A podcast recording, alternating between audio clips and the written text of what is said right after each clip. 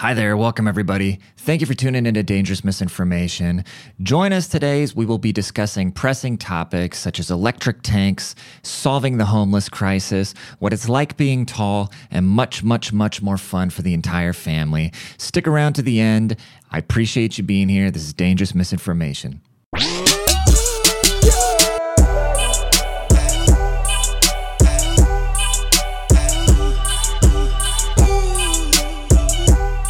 Yes, yes. Welcome, everybody. This is Dangerous Misinformation. You sought, you found, here you are. Appreciate you being here. My name is Rodney Smith. I will be your humble narrator throughout all this dangerous misinformation. I appreciate you tuning in. If you are coming back for more, if you're a return petty person, I really appreciate you. Welcome back. And if you are new, uh, I greet you with open, pasty, Deutsch American, uh, very ignorant arms. I'm glad you're here. If you're looking for a 15 to 20 minute, just little update on what's going on in the world with some ignorant, uh, uneducated, non PC and non traditional view input into all these things. Nothing should be taken very serious here, okay? Let me just kind of say that as a preface, but what should be taken serious? In my opinion, not a lot of things in this world besides taking care of our families and our health. Besides that, everything is just a big fucking joke. So, with that, uh, I welcome you to Dangerous Misinformation. Appreciate you being here. Uh, this is what the cosmos had in mind for us, putting us all together. So, if you're some chick with a fat ass and one of those weird hippie print things above your bed that you have dudes with disgusting beards come smash you out on and a dream catcher, welcome. I think I've said before, those chicks always like me. The hippie girl, like the granola girls, always like me. And I always think that'd be a really weird thing. But I think there is some weird overlap between like conservative seeming dudes and hippie chicks. Because conservative dudes are kind of like, I'm not putting this shit in my body. I don't trust the government. I want to be out in nature. I don't want to be in the city. Then you get the hippie chicks that are like, I'm not putting that in my body. That is toxic. I don't like the government. Those are oppressive white men. I want to be out in the forest grounding and connect my feet to the electricity in the ground. Even though that's not what the electricity in the ground is, but you know what I mean. It's a good mesh.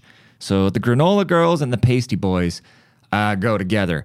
I wish, now I wish with all within me that the pasty boys and the far right Latinas, or just the fucking, you know, I wish that would mesh, but it doesn't matter. You can't have everything. Uh, like I said, you can uh, be anything, but you can't have everything or some shit like that. I don't know. I've been reading way too much. I've been having like an information overload in my brain lately where I can't even keep the shit straight. I feel so fucking smart and so wound up. Like I got so much goddamn fuel inside of me that I don't even know where the fuck to put it. I thought when I first started this mission of doing a uh, podcast every single day, I was like, how the fuck am I going to come up with enough content to do 20 minutes a day? This is going to be quite a challenge. But it has turned out that I have I usually would just want to keep going by the end of the episode or have something left over in my notes or something rolls over. There's just always something irking me. So I read that Ryan Holiday book. I've talked about it before. It really affected me over the summer called The Obstacle is the Way. And the obstacle being the way with that, I've realized that every problem is really just an obstacle to make something cool out of. Like I saw a guy, I saw this, uh, I don't know, like Jamaican dude. He was selling Israeli and Palestinian flags. And then the white devil inside of me was like, oh my God, how the frick did I not think of that? How, like, the whiteness inside of me is just like bubbling, bubbling on trying to figure out how the fuck to make a bunch of money off the world's miseries. That's what I'm genetically programmed to do. If I'm not allowed to go, you know, take care of whole entire groups of people, I am supposed to be at least making money off of it. That is the new colonizing. The new colonizing, instead of getting rid of the people, we just make money off their misery. And I'm doing a really bad job at that. I've always been kind of bad at, uh, you know, being a creative, the last thing on my mind has traditionally been money. And now that I'm in my 30s, I'm kind of like, okay, well, I should really start fucking building my my fortune and care less about the art. I should care less about the art. Is there anything worse than artists? Um, here's the thing about being a creative, though, that a lot of people don't realize, okay? Most people always need to be busy. Okay. A lot of people, most people, I would say, need to be busy. They need to get out of their head because they don't like to sit there with their thoughts. So they like staying in motion and doing things. A creative person needs to sit with their thoughts and sort through their thoughts and compartmentalize them. Otherwise, it just kills the soul. Like if you're at some job all day where you're making somebody else's dreams come true, and meanwhile you're like, oh fuck, I could be creating this right now, I could be doing this right now, I could be doing this right now. It really eats away at you. Where the average person, if they're, I would like, I would rather have a boring day job so I can be on my phone, like writing and stuff the whole time. You know what I mean?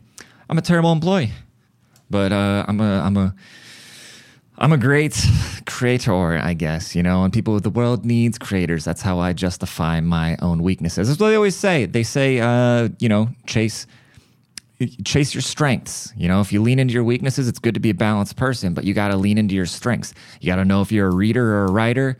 You got to know your communication styles. You got to know if you're a, uh, you got to know if you're a general or a good subordinate. And it's not like being a subordinate's a bad thing, right? Like, uh, George Patton, he was a subordinate, but they said he would have made a terrible president. But he was a great commander, you know? So it's like you need somebody, a great uh, decision maker and a great consultant. And those aren't always the same exact things. That's why a lot of times when the number two gets into the number one position, they aren't very good at it, but they can be a great number two and vice versa. So you just need to figure yourself out. The thing that I've figured out about myself uh, is that I don't, I can't, I need time to sit there with my thoughts, with my thoughts and feelings, make sense of them. And I need to let, have an outlet to get them out because I'm just, if I'm just sitting like busy work, I can't do busy work. A lot of people are like this. I don't, I think, you know, this is more common than, than you would think, but just like doing busy work is the worst. Hold on. Let me do this really quick. But yes, busy work, not my jam, bro.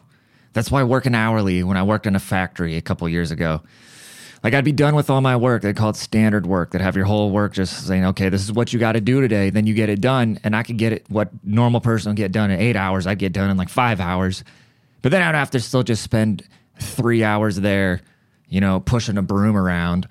Or I would just sandbag so that my work would drag out through the day so I wouldn't absorb somebody else's job. Where in my in my opinion, it should just be okay. This is your workload. If you get your workload done, go home. You'll get paid for the whole day. So working hourly really doesn't make sense to me, and I don't know who the fuck invented that shit.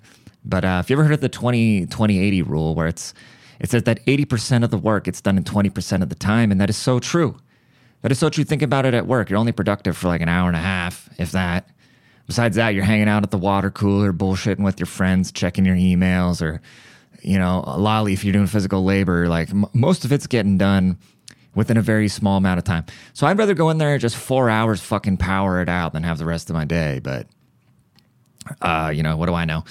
The only manual labor job that I would like to have at this point is I would like to go build the electric tanks. Now, if you haven't heard about the electric tanks that are being proposed, we need biodegradable weapons. We need eco friendly missiles, planes, tanks. We don't want to go into the battlefield burning a bunch of oil, okay? Burning fossil fuels while we go into a village and flatten that bitch. That is so 1900s. It is 2023, and when we go invade a country, we should leave a clean carbon footprint. Because as white people, we need to repent for the bad things that we've done upon this earth. So we need electric tanks, we need electric Humvees, all right?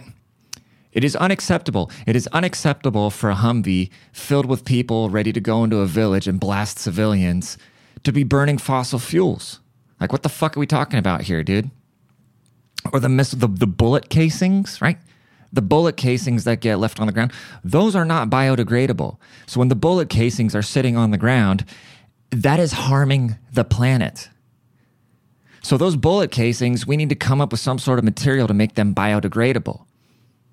You know, I don't understand how we have a Mars rover, right? We have a Mars rover in space roaming around by itself, sending pictures back in HD to NASA, but we don't have biodegradable bullet casings and people are still getting misgendered. I'm sick of this garbage, bro. I'm sick of the West and the patriarchy and all this nonsense. But really, though, dude, electric tanks. I actually don't know if that's a serious thing or not because I don't actually watch the news. That is one thing you'll actually get a physical mad reaction out of me is when I say something about the loony left. And then somebody assumes I'm like this huge Trump supporter. They're like, oh, you fucking Fox News watching. Bro, I don't watch Fox News. I don't give a fuck about Fox News. I don't know what's going on in the world. Wow, I just ripped ass. I wonder if you can hear that. Um, yeah, I don't know what the fuck's going on. I'm just talking shit. I'm kidding. I do kind of pay attention, but um, you know, I I just everything I'm saying, I don't say anything that I haven't either experienced or I have some sort of connection to. A lot of people just, oh, well, where'd you get your sources? Oh, what do you consume different? Oh, the research. I don't do research. I experience. Everything I'm talking about is from my experience.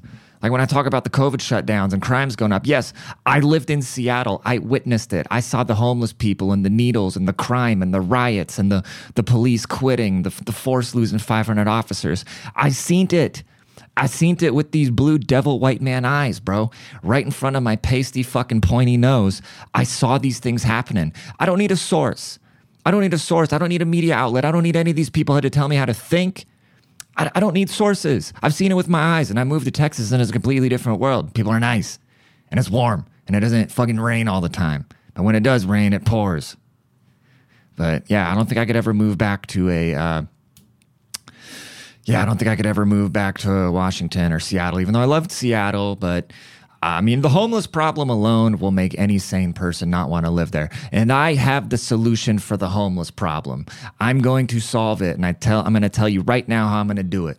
I'm going to go back to Seattle and maybe Portland too, depending on how big of a force I need. And I'm going to gather all the homeless people. And then what we're going to do is I'm going to lead them into a charge and we're going to go invade a small country. Me and a bunch of fucking angry homeless people that are just yacked up on meth or whatever, right? Kind of like how the Nazis used to take meth before they'd go and fight. Me and a bunch of just high homeless people, we're going to go invade a small country. And what that is going to do is the government, Butthole Biden and his government, are finally going to give these homeless people some money. He's going to give them some money because that's the only people they give money to are people going to war. So the solution the final solution to this is to take all the homeless people, go invade a small country, and tell Butthole Biden we need some money. Then, as soon as we get the money, we're going to double cross him. And then we're going to tell the country we're invading, yeah, never mind. Here's a little bit of bread. We'll break you off a little bit. And then we're going to come back. And then all these homeless people are going to be able to go buy high rises. And of course, Obviously, I get the largest cut because I thought of it, and my whole memo as the white devil is to get rich off the world's misery and make my ideas sound like they're philanthropath, philanthrop. I don't even know how to say philanthropy, but that's okay. That's I'm, I'm worried about uh, getting the homeless off the street. So yeah, if you're interested in invading a small con- com- country, wow, why can't I talk right now? So if you're in, if you're interested in invading a small country with me and you're homeless and you're listening to this on your iPhone 10 uh, holler at me, dude. Send me an email, lordpettypodcast at gmail.com. Even though this podcast is called Dangerous Misinformation. Uh, anyways. Um, what else we want to talk about? Yes. Uh, somebody asked me the other day what being tall is like, right? And I never realized that being tall is such a thing because when I was a, I don't remember when I hit my growth spurt. I I really don't remember. All of a sudden, one day I was just taller than people, and I don't uh, recall. So I've had a lot of friends who are short dudes who have every excuse in the world that that's why they don't get girls, which I think is a lazy excuse because there's plenty of people with way more fucked up things than being short. But it is a hindrance, okay? And I tell you what, I didn't think about the being tall thing because 90% of the time I'm taller than everybody. But then when I get around somebody taller than me, I get a weird feeling inside. And it's like not an inferiority thing, it's just like a different thing. Like I automatically have to respect this person or something, right? And, uh, you know, I'm like 6'2, 6'3. So at this point, this person's kind of towering, you know, because I got to be like, for me to notice that somebody's actually taller than me, they got to be like 6'5, 6'6, which is a fucking giant, right? And so I think about that, right? Like, like if I'm at the bar and I'm like, I've had this where I'm just drunk and I'm looking for my friends and I just kind of like get on my tippy toes a little bit and I can just see over everybody's head and like, oh, there's my homie. And then, uh, it makes me realize why somebody uh, might automatically hate my fucking guts by looking at me. Because when I see somebody taller than me, I feel a certain way about them, just automatically. I don't know what it is. I can't explain it. Uh, maybe that's just because it's my thing, you know? You know, people just always beef amongst themselves. Like, you know, street gangs are always the gangs that look like each other, or, uh, you know, trailer park people that people beef with their own kind, right? We beef with our own kind until there's an outside invader. Like, look at the US, how we're at each other's throats. The minute somebody tries to come fly another plane into a tower or something, we're all going to come back together. And that's the sad truth. That's what's going to take for us to come uh, unite. It's going to take an outside force. It's going to take an outside force. And so, what would be ironic that once World War III breaks out, once Biden gets his old wrinkly sack off the fucking beach, and World War III finally breaks out because he's given everybody uh, enough money to go blow each other up. Um, some aliens are probably going to invade, and then uh, yeah, we're finally going to all come together. Scam likely? No. I've been getting a lot of scam calls lately, dude. It's been uh, really annoying me. I watched a movie. You know what? How much time is it? 16 minutes. We're going to wind it down. Uh, we're going to wind it down because uh, Stone Cold said so. I appreciate you being here. We are doing episodes Monday through Friday, available at 9 a.m. Central Time on your favorite podcast streaming apps. If you want to watch the video versions, they come out at 3 p.m. Why do we do those times? I don't know. Those times might change. I might start swapping them around. I just feel like nobody's on YouTube in the mornings, but maybe it'd be a good idea to drop them at the same time. I don't know. Let me know what you think. Let me know what you think. Uh, send me a message. Um, once again, thank you so much for being here. This is Dangerous Misinformation. Please be sure to tell a friend, and uh, y'all take care of yourselves, and I'll see you tomorrow. Love you.